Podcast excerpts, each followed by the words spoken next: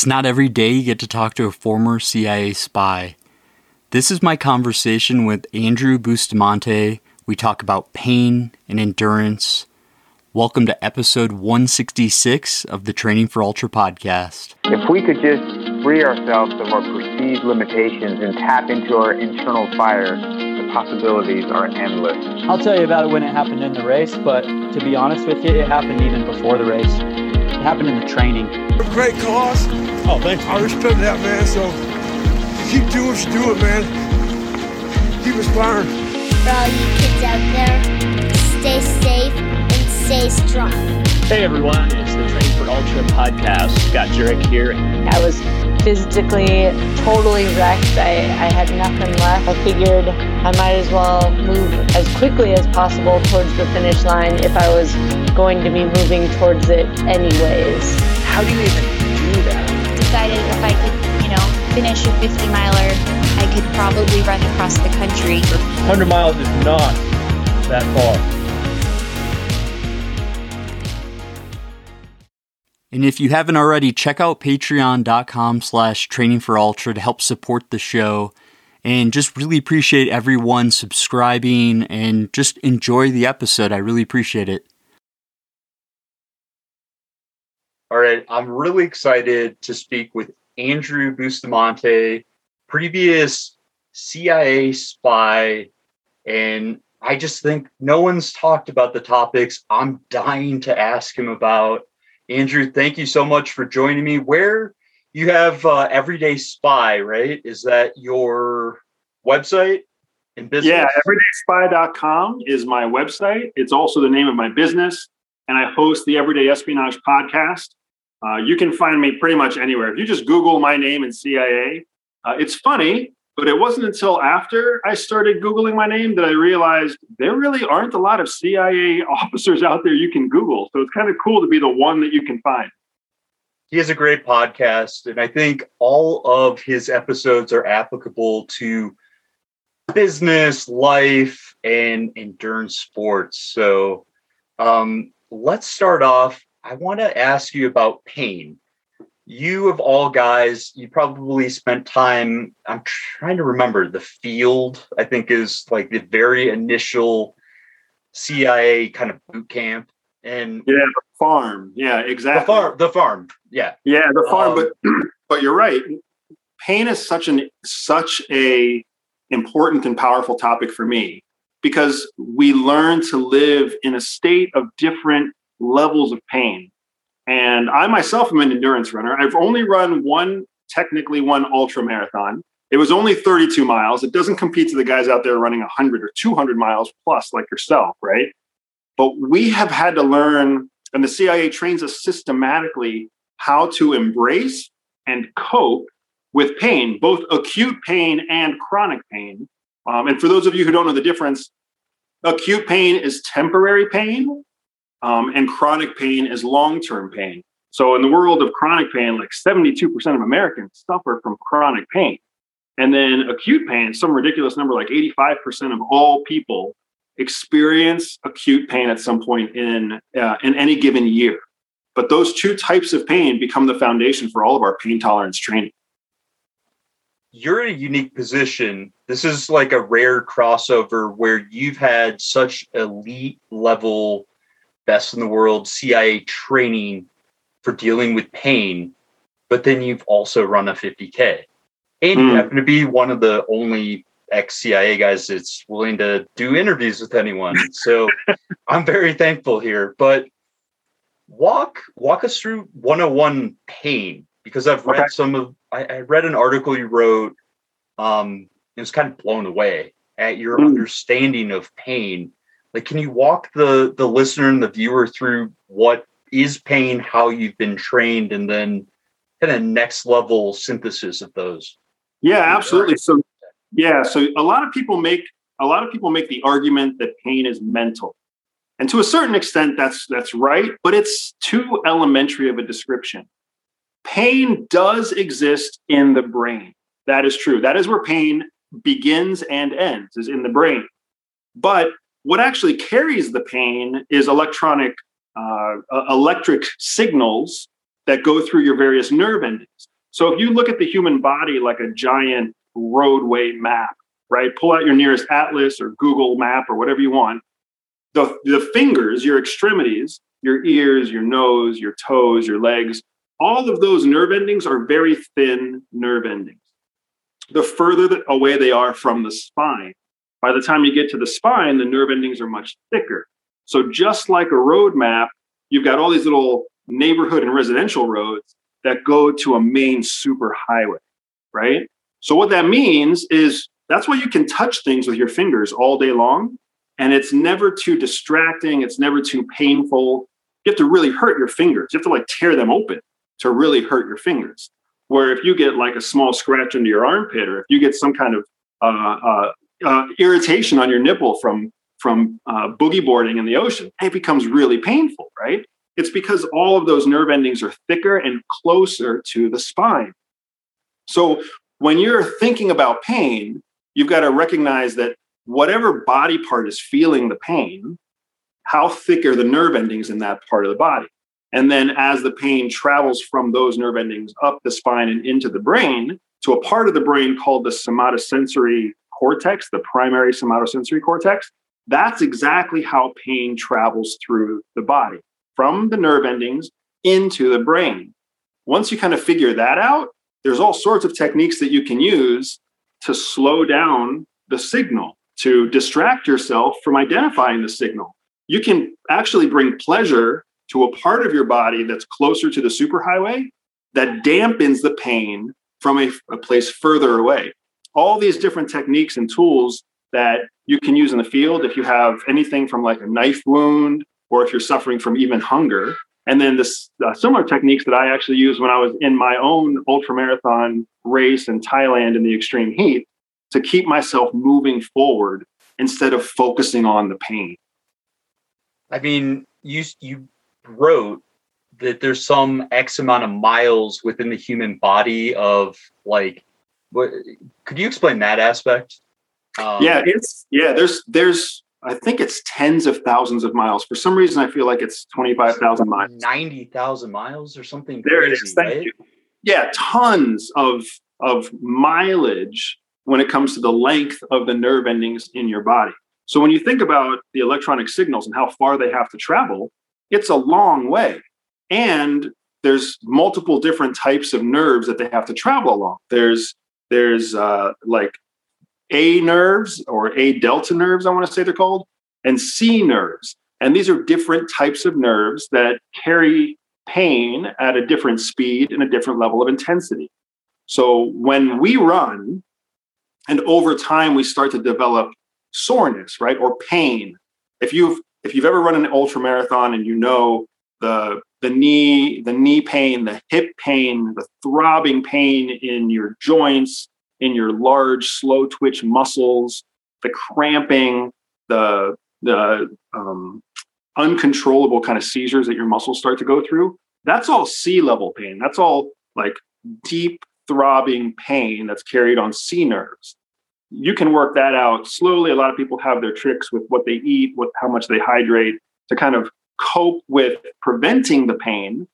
But there's all sorts of techniques you can use to also just reduce the pain in your mind tolerate the pain in your mind. But then you have that really acute pain that comes from pokes and, and penetrations and slashes and that kind of stuff that's carried on very intense nerves, A nerves, that you know demand almost full attention. All of those are just they're they're all they all make up that's that network of roads, that 90,000 miles worth of nerve endings in your body.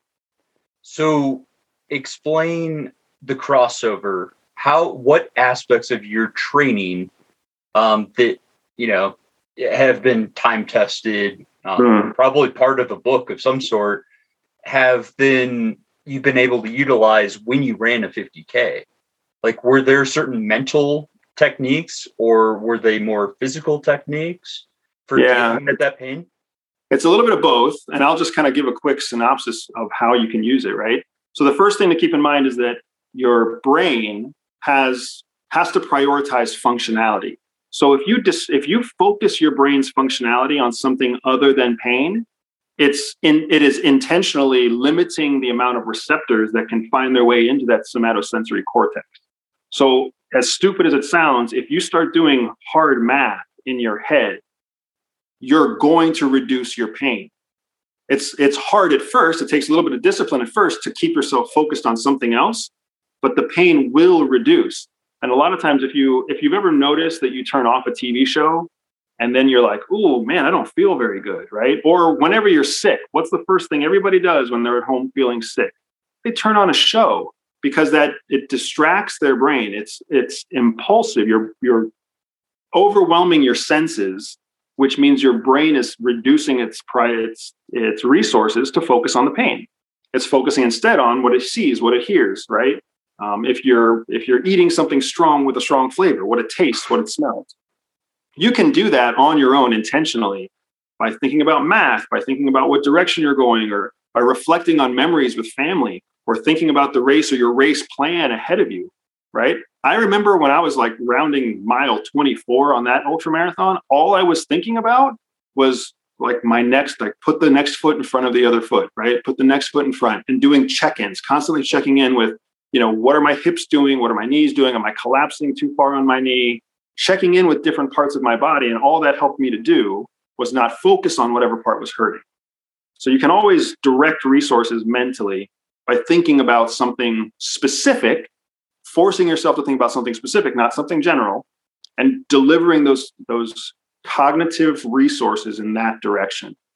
Physically, physically, what you want to do is you want to focus on areas or you want to think about areas that feel good, right? where where is my body strong right now where uh, what's the temperature what's my hydration level these different elements that allow you to still re- still direct some of those cognitive resources but it keeps you from leaning into the, the painful part because your body's going to want to compensate physically for whatever physically hurts. You got to keep yourself in the best physical efficient um, structure. So the way to do that is to kind of keep focusing on what's strong strong posture strong shoulders you know strong breathing. I'm not having cramps in my sides right now. I am having cramps in my sides right now but my neck feels good or my head feels good whatever everybody knows that horrible feeling when everything hurts there's always something you can find that feels good so because you were a field agent um, or operative were there certain standards that were expected of you like was there a mile time that you had to run or you get cut? Like as weird as that sounds, I I'm clueless. Whatever There's you can share, I don't I don't want to. I don't want all my Gmail accounts hacked. Right There's actually different physical standards for the kinds of operations that you participate in. So, in large part, there is no physical um, base foundation requirement for what's known as a case officer or field officer or field operative we have them all across because the agency needs a very diverse workforce that can take on a large, broad cross section of cover identities um, with different backgrounds, different physical ailments, even mental, uh, even mental handicaps. Right? There is a very forgiving standard to being a field officer, but to be a field officer that does paramilitary work, to be a field officer that does uh, joint operations with, with Special Operations Command and the U.S. military, to be a, uh, a field officer that specializes in relationships with foreign countries and their special operations forces. Now those standards start to roll in, right? Now they want to find out how how fast is your mile time? What is your push up time? What's your uh, VO2 max? You know how what's your mental uh, stability levels? Right? Advanced psychological testing, testing that they'll that they'll run on you. How do you multitask? Right? let's bring somebody to a maximum point of artificial stress by putting them through physical demand and what's known as uh, what's known as task saturation. Let's saturate their cognitive functions with uh, complex physical and mathematical and whatever else uh, challenges, and then on top of that, test their decision making to see if they're able to balance the complexities of deep cover, prolonged periods of time in high stress situations and hostile environments there's all sorts of cool testing that goes into who does what kind of operation. I mean, I, I recommend Moab 240. Just have someone you, give you a few questions at each aid station, no crew, um, run 240 miles. We'll test you at each aid station. It's Uh, true. I remember when I went through when I went through some of my initial training with the Air Force because I'm an Air Force Academy graduate, and some of my initial pilot training was no kidding, just running half a mile or three quarters of a mile from one place to another, and then completing a mental task, a puzzle, a math problem, memorizing a line from a poem or something. It's super difficult to be both physical and cognitive at the same time. yeah, it, gets really sketchy after like 48 hours um, trying to make decisions with sleep deprivation. Um, yeah. and and we'll talk about that more in a minute here. But uh, we're so you, were you in Colorado for a while? So at my school, I graduated from Colorado Colorado Springs. That's the Air Force Okay. Academy in Colorado Springs. Okay, And then I spent my first year as an Air Force officer also in Colorado Springs. I've still got good friends, and we still have every intention of the world of going back to Colorado because it's it's a state near and dear to my heart. yeah, yeah, it's a beautiful place. That's that's awesome. So, what other training uh, for pain specifically? Like, did they did they test you at extreme altitudes or um, just other painful situations? I mean, I know probably interrogation type training, so you didn't divulge things. Like, I, I want to hear more about how I can utilize CIA real training for my next ultra marathon. Yeah, it's uh, you would be surprised. Uh, there's not a lot of value in forcibly causing pain in a training scenario, and a large part of that is because of injury. Um, so when what they're focusing on really is teaching us what's known as pain tolerance, and there's a difference between pain tolerance and pain threshold. And if you can relate to the idea of endurance, pain tolerance is more like endurance. And what they really, what CIA is really focused on in their field operatives is maximizing their capacity for endurance, enduring long periods of time in pain, discomfort, um, sleep deprivation, starvation, uh, prolonged dehydration, that sort of thing. So we learn to cope with the physical pain that's caused by any of those scenarios, right? If you're in Pakistan and you're in a prison cell with no windows in the summer, it's going to be completely different than if you're in the Philippines in a prison cell with no windows in the summer, right? Um, some places you have to worry about insect bites. Other places you have to worry about uh, extreme dry air that that sucks up your water faster than you can replenish it, right? So they focus a lot on how to cope with the physical pain, but the bigger focus is on on the discipline and the mental hacks that go into endurance, enduring that pain, enduring that discomfort, and maintaining that endurance until a blacked out Black Hawk helicopter can come rescue you covertly at night. That's that's fascinating. I mean, what specifically with sleep deprivation have you learned that you can share? Because sleep deprivation, once you start running beyond 100 miles, is a huge issue. Hallucinations are very common. Um, I've seen my fair share of those over time. Um, but how how do you stay with it? How do you not like enter that period of like essentially blacking out and sharing sharing things you shouldn't be sharing?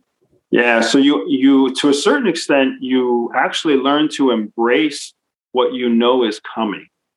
So when you're when they sit you in a seat under a blazing hot light and you know that you are now in the custody of you name the interrogation service, at that point in time there's a couple of really relevant facts that you can accept. You can accept you're not going home anytime soon. You know that for sure. Could be 72 hours, could be 70 months, for all you know. You have to embrace the fact that there is no help on the immediate horizon. And the second thing is you have to know that you will run out of physical resources. Your body will run out of the resources that it requires to operate at full capacity. So you have to go into a conservation mindset, a mission mindset that's conservation based rather than operating at full capacity. And that can be really hard when you're fighting against endorphins that hit you and tell you, holy smokes, I can't believe I just got captured. So, one of the first things that we're taught is you've got 90 seconds to escape. That means in 90 seconds, you will either be free or you will be in custody.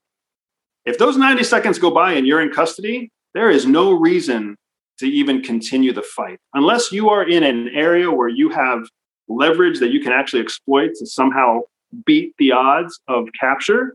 At that point in time, you need to just accept the case, accept the situation as is, and then start to uh, conserve your resources and find an alternate opportunity to escape in the future.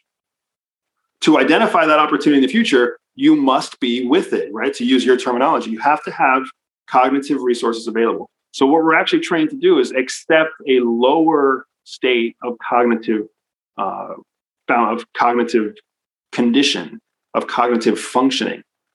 We start to systematically shut down thoughts that have to do with anything other than the here and now. Don't think about the future. Don't reflect on the past. This is not the time to start thinking about how did I get here? How am I going to get out? It's time to start thinking about what am I doing right now? It's almost like a meditative state. I was just going to ask that. Yeah, it seems like that, along with breathing techniques to slow your heart rate, to then alter metabolism and blood flow exactly and everything, right. it all optimizes, right? Yeah, you start thinking about what's known as a trance state. We talk about it as a trance state and you put yourself into as close of a trance state as you can. Focus on what uh, what your body is doing or something that your body is feeling. You can do something as simple as tapping your skin or touching fingertips. This is something that yogis have known for a long time that we don't learn until some you know some gri- some grizzled old you know delta person teaches it to us. But just by touching your fingertips, you create a sensation that allows you to put energy into that sensation and now all of a sudden it can become almost translate if you are just tapping your finger your middle finger against your thumb. That's those are all simple things to keep you in the here and now conserve mental resources so that you can just you can ex, uh, significantly exponentially extend the, the ability that you have to fight off something like sleep deprivation. Because you're not using 100% of your resources 100% of the time. You're using 20% of your resources which is going to almost quadruple the amount of cognitive ability you have in the course of a normal day. I mean, don't tell anyone, but every single running photo, you'll see, you'll see me uh, doing something very similar, trying to put myself in that, I mean, trance-like meditational state to just remove my mind from the physical discomforts of running stupid distances. Exactly. Um, yeah. What's What's interesting about your experience, Rob, is that it took you hundreds of miles of experience to learn the hack right? You've had to learn it what's not like on the job. You've been in the line of fire figuring out how to shoot the gun. We get we get put through a course that conditions us here's how you do it. And then it, what you learn over the course of two years we learn over the course of two weeks. And then for us it's just a matter of practicing it. For you it has become ritual. It has become the thing you turn to after you cross mile 10 or 20 or 50. I want to hear about how running, and by the way, I'm jealous of that fact, but I'm glad to have found it regardless. Um, it would have been much easier taking a two week ultra running marathon course and be ready. Um, how, how has running been a part of your life when you're under extreme pressure as a CIA spy have you incorporated running throughout that journey the seven years that you spent serving as a as a spy? Um, or was this just on and off or did you use as a stress reliever?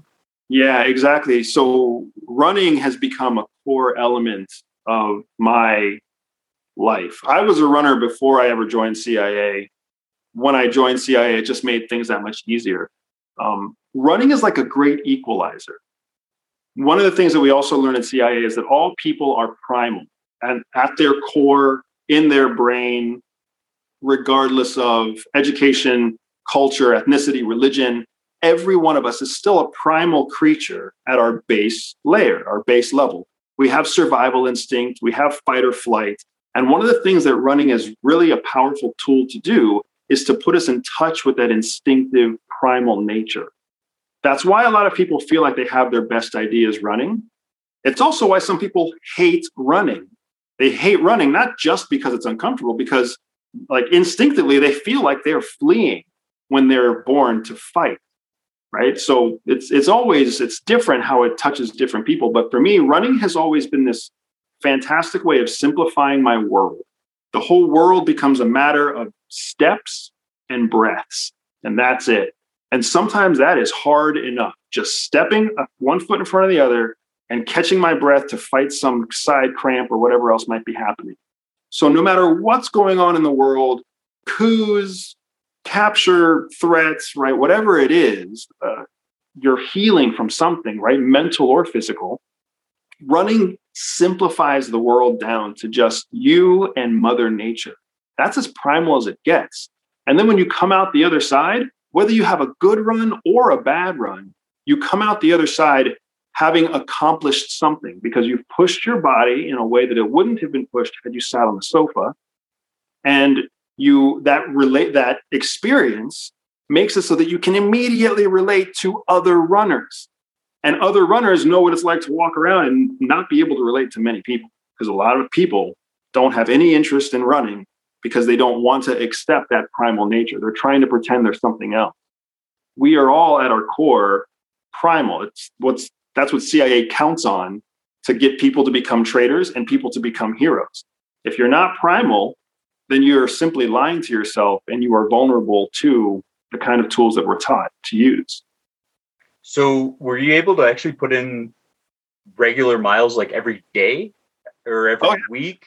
Every day. So, oh yeah, when I was when I was at CIA, I had um, I always made it a, uh, a priority to live as close, well, not as close as possible, but but within a a six to 10 mile radius of wherever my physical workplace was, whether it was a, an undercover workplace or an overt workplace, so that I could run to work or bike to work, run home or bike home.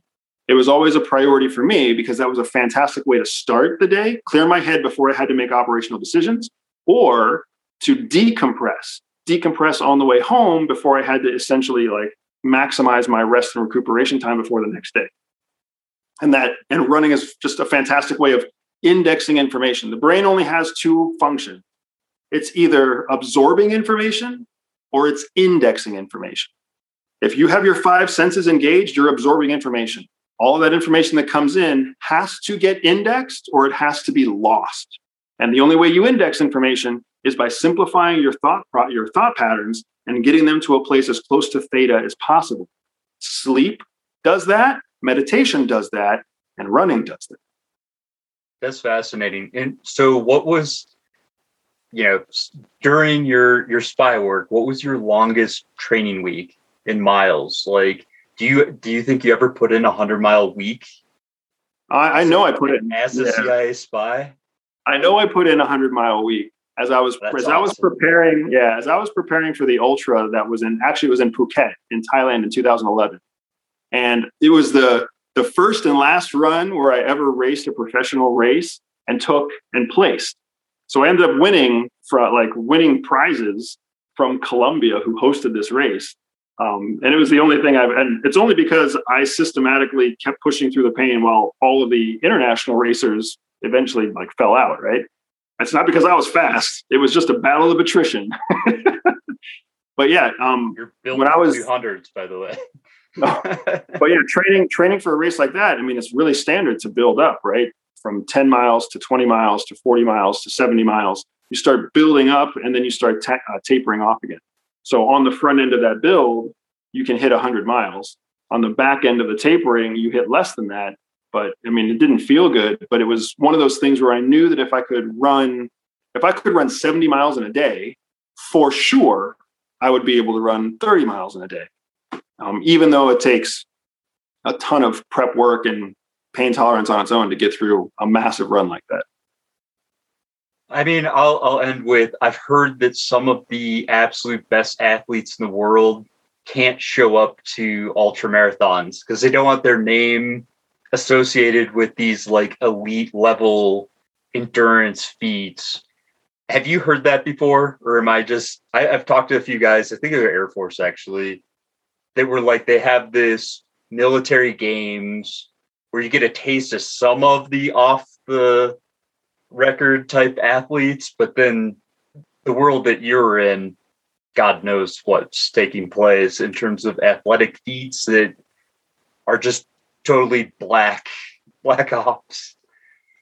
Yeah. So one of the things to, that is really interesting to me is that you're elite athletes in the operational world.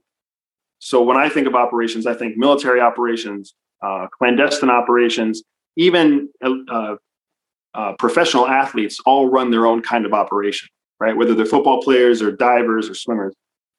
We, we live in a world of operational utility. We do it because we have to do it.